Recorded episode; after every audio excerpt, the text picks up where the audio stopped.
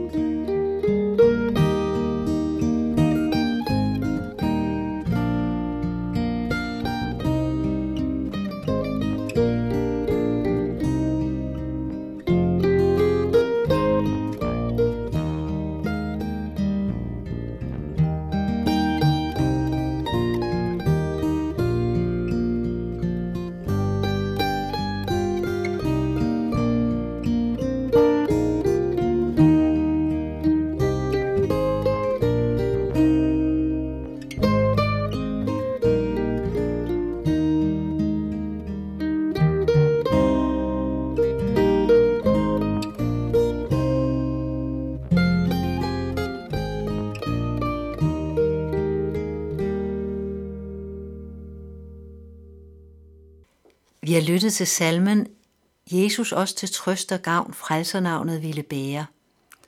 Den blev sunget af Hanne Bøtker. Jeg har brug for igen og igen at blive mindet om, hvor godt det er at være kristen. Jeg har brug for at fordybe mig i, hvad det betyder at få lov til at være i Kristus.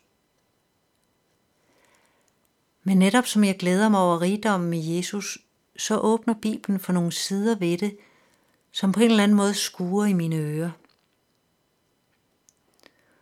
Først er der det helt oplagte, at vi ikke både kan være i Jesus og være i noget, der er synd. Jesu kærlighed og det, der modarbejder kærligheden, kan ikke leve fredeligt side om side. Livet i Jesus fordrer et opgør med synden. Der er ikke plads til den, når jeg er i Jesus. Den må aflægges, forsages. Både Jesus og Paulus bruger et meget stærkt udtryk om dette. Vi er korsfæstet med Kristus, og vi må tage vores kors op og følge Jesus. Ja, det siges så stærkt, at vi i dåben allerede er døde og begravet med Jesus. Så hvordan i alvide verden skulle vi nu kunne leve i synden?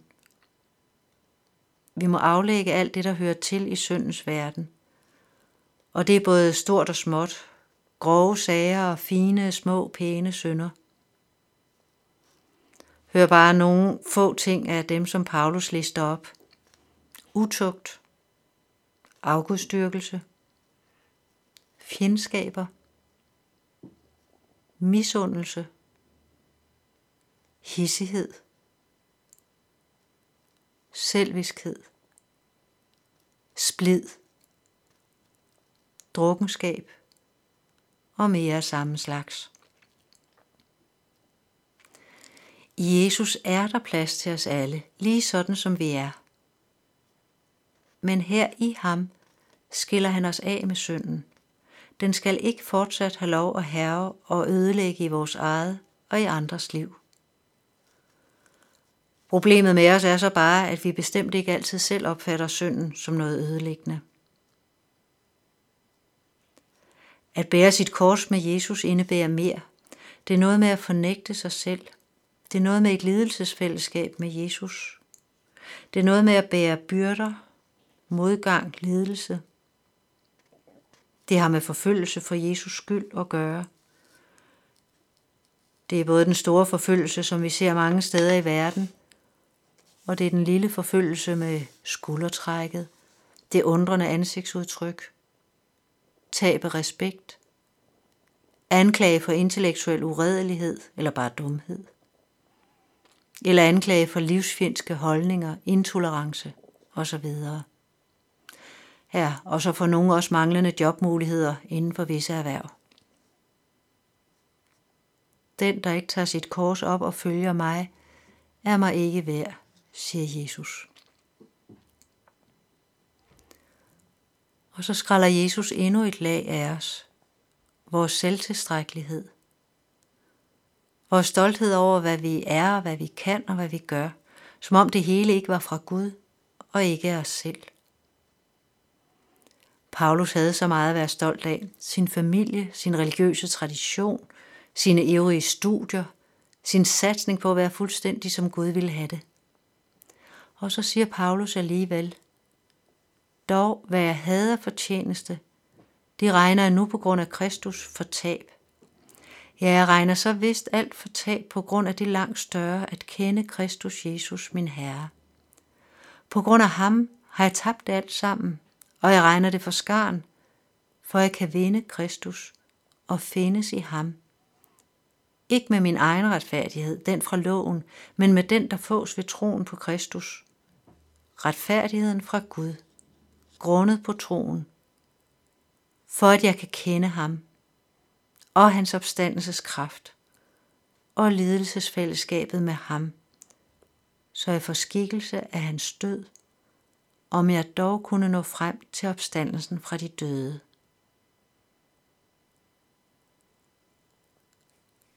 Paulus regner alt det, han vel egentlig med rette kunne være stolt af, det regner han for tab. Ja, han vælger at give afkald på det. Ja, og at regne det for det rene skarn, fordi det kan stå i vejen for noget langt bedre, at findes i Kristus at findes i Kristus, det er det største og vigtigste og allermest dyrebare.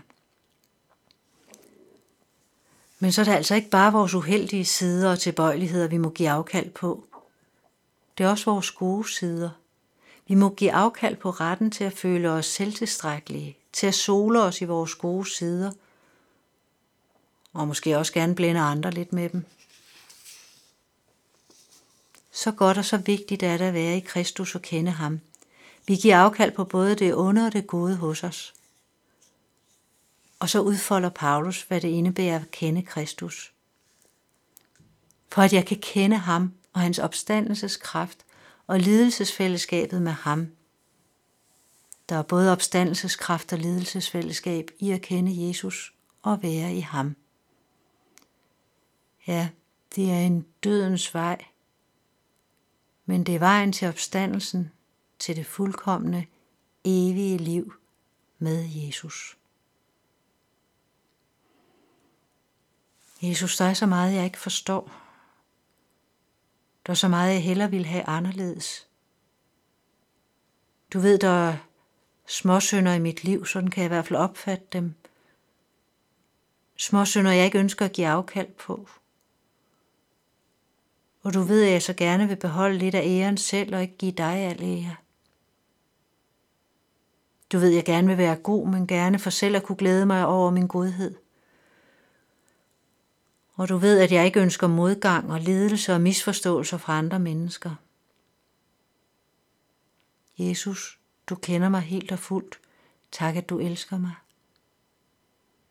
Før mig så dybere ind i erkendelsen af dig og livet med dig – Før du mig selv sådan, at jeg stadig mere ligedannes med dig, også selvom det betyder, at korset må tynge i mit liv. Jesus, jeg betror mig i dine hænder. Du vor far, som er i himlene, helliget blive dit navn og komme dit rige. Ske din vilje, som i himlen, således også på jorden. Giv os i dag vores daglige brød, og forlad os vores skyld, som også vi forlader vores skyldnere. Og led os ikke ind i fristelse, men fri os fra det onde. For dit er riget, og magten og æren i evighed. Amen. Vi vil nu lytte til salmen Jesus, Jesus, Jesus sigter alt mit hjertes ønske til, og så hermed fast forpligter, at jeg vil, hvad Jesus vil. Den bliver sunget af koret Skruk. thank you